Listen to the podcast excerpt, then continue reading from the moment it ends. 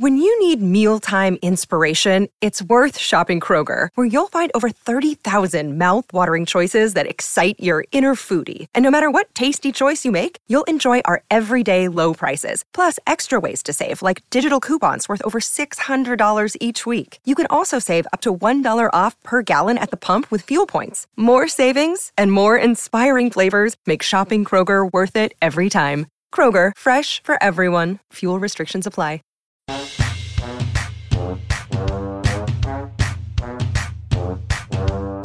Welcome to the Devy Delight, brought to you by ExpandTheBoxScore.com, with your hosts Ricky Valero and Chris Stoops, bringing you all the guys who should be on your fantasy radar this season and leading into your upcoming rookie draft.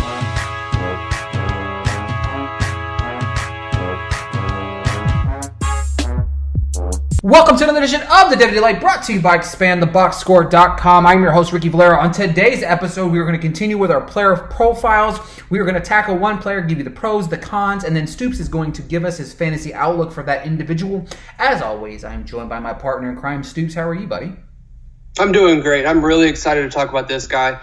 He's one that I even uh, a little college uh, fantasy league last season, and this guy wrote. I wrote. I wrote his way all the way into essentially the playoffs before some bad news came about.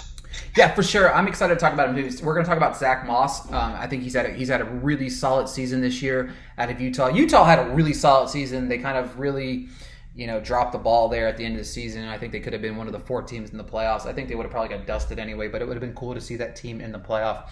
But Zach Moss is going to be exciting. I think that he's got um, some high potential, even in a loaded uh, running back draft class. So I'm excited to talk about him. All right, Steve, let's go ahead and kick us off with some pros about Mr. Zach Moss. Yeah, so some pros that I've got about him. Um, he's a very balanced runner. Um, there was a play against BYU. They were actually right up against the goal line, especially they were like the five yard line. Um, defensive linemen essentially just broke through the line and he hit him uh, right in the, the thigh and he bounced off of him, balanced himself back onto one leg and just outran outran some defenders and gained seven yards. Almost actually got the first down on it, not quite, but just seeing runs like that just is very impressive to me. Um, a lot of guys would have actually you know gone down um, to the ground with a hit like that, but he was able to break away from it, get his balance, and continue on. Love how fluid of a pass catcher he is. Um, I really wish Utah would get him more involved in the passing game.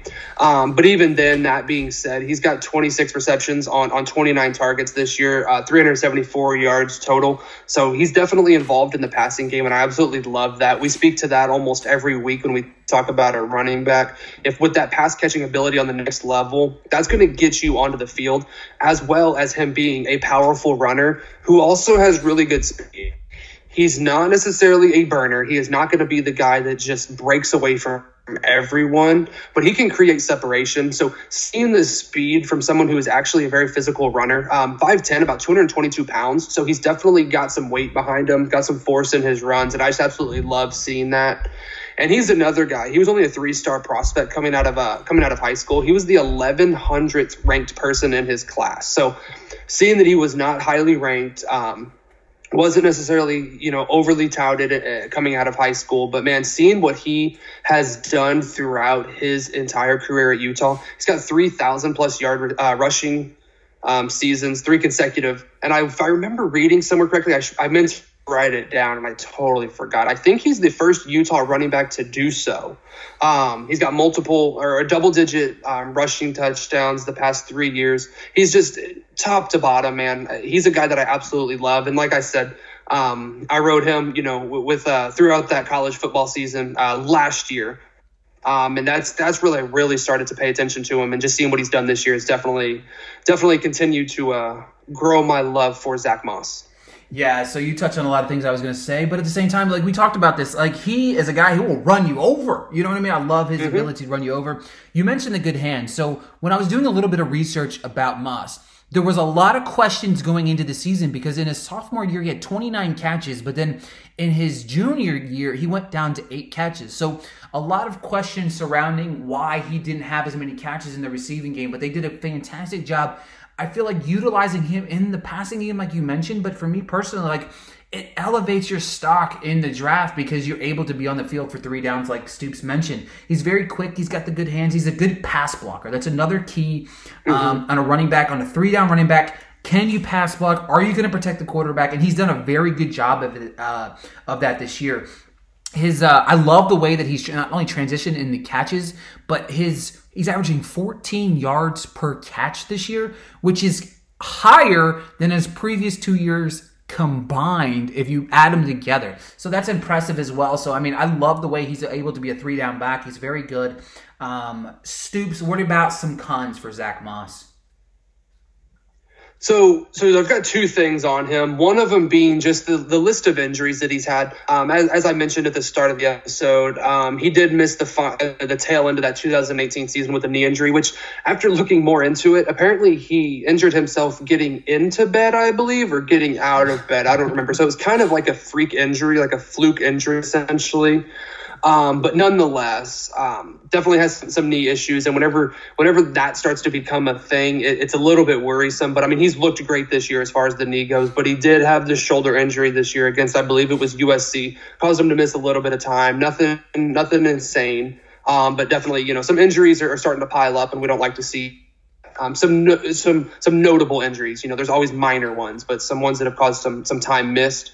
And then the bigger the biggest thing, um, or another big thing, I should say, he's a very patient runner, which is awesome. But he's almost patient sometimes. There was plenty of runs where I would see him kind of waiting and waiting, and the defenders filled those gaps or essentially got you know close enough to him they got hand on him and slowed him down even more. So love to see him just you know find the hole a little bit quicker and get to it. And there was a couple plays where i basically saw him do that where he got the ball and just went full force and he was gaining 15 20 yards. So that's not going to happen every time but you know sometimes um, being a little bit too patient um, is a bad thing. So love to correct. We've said it about a running back sometimes that's just playing style. That's just kind of what they want to do. I will say he does not try to bounce it outside as some others do, so that's great. But too much patience is still just kind of a negative thing on my in my opinion. Yeah, his change of, his change of direction could be a little bit better. His planting go could be a little bit better.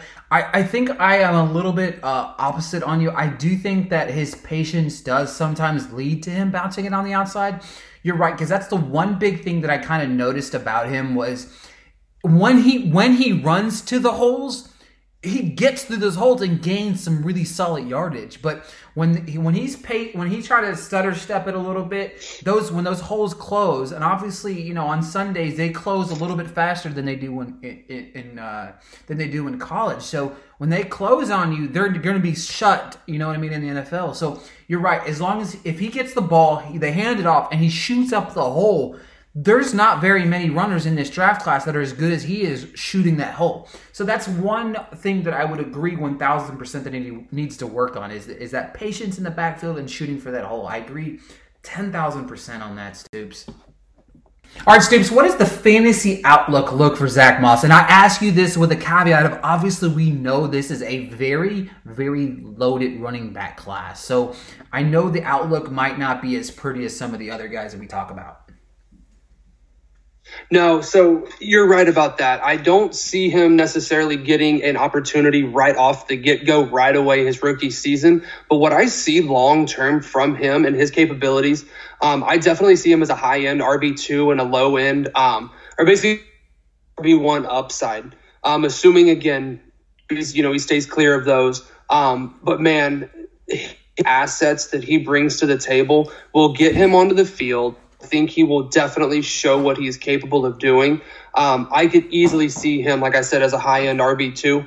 Um, and I know I've been high, a lot of these guys that we've talked about, but I believe it. You know what I mean? It's not like I'm just, you know, trying to get it out there and say, oh, I called it. Like, I truly believe that, that a lot of these guys I'm calling out like this capable of doing doing what I what I expect. So definitely want to see obviously the landing spot that could easily change, but from a skill set stand standpoint on things, I easily could see him be a be an RB two with the high um, with the upside of an RB one. I agree 100 percent, Stoops. I think that it's going to depend. Obviously, a lot of this is depending on landing spots, and we'll talk about that once the kind of the the draft happens. Um, that plays a lot of factors in a lot of things, but for sure, um, I think that he has the potential as long as you're right. He stays clear from the injuries. Folks, do us a favor, head on over to expandtheboxscore.com and use the college football database tool that we've been using on the show every each and every week. Head on over to Twitter and give Stoops a follow at Stoops1990. Give myself a follow at Ricky Valero underscore. And until next time, we'll talk to you guys soon. See y'all later. Support for this podcast and the following message come from Corient. Corient provides wealth management services centered around you. They focus on exceeding your expectations and simplifying your life. Corient has been helping high achievers just like you enjoy their lives more fully, preserve their wealth, and provide for the people, causes, and communities they care about. As one of the largest integrated fee only registered investment advisors in the U.S., Corient has deeply experienced teams in 23 strategic locations. Corient has extensive knowledge spanning the full spectrum of planning planning, investing, lending, and money management disciplines. Leverage Corient's exclusive network of experts to craft custom solutions designed to help you reach your financial goals, no matter how complex they may be. Real wealth requires real solutions. For more information, connect with a wealth advisor today at corient.com. That's C O R I E N T.com. Corient.com.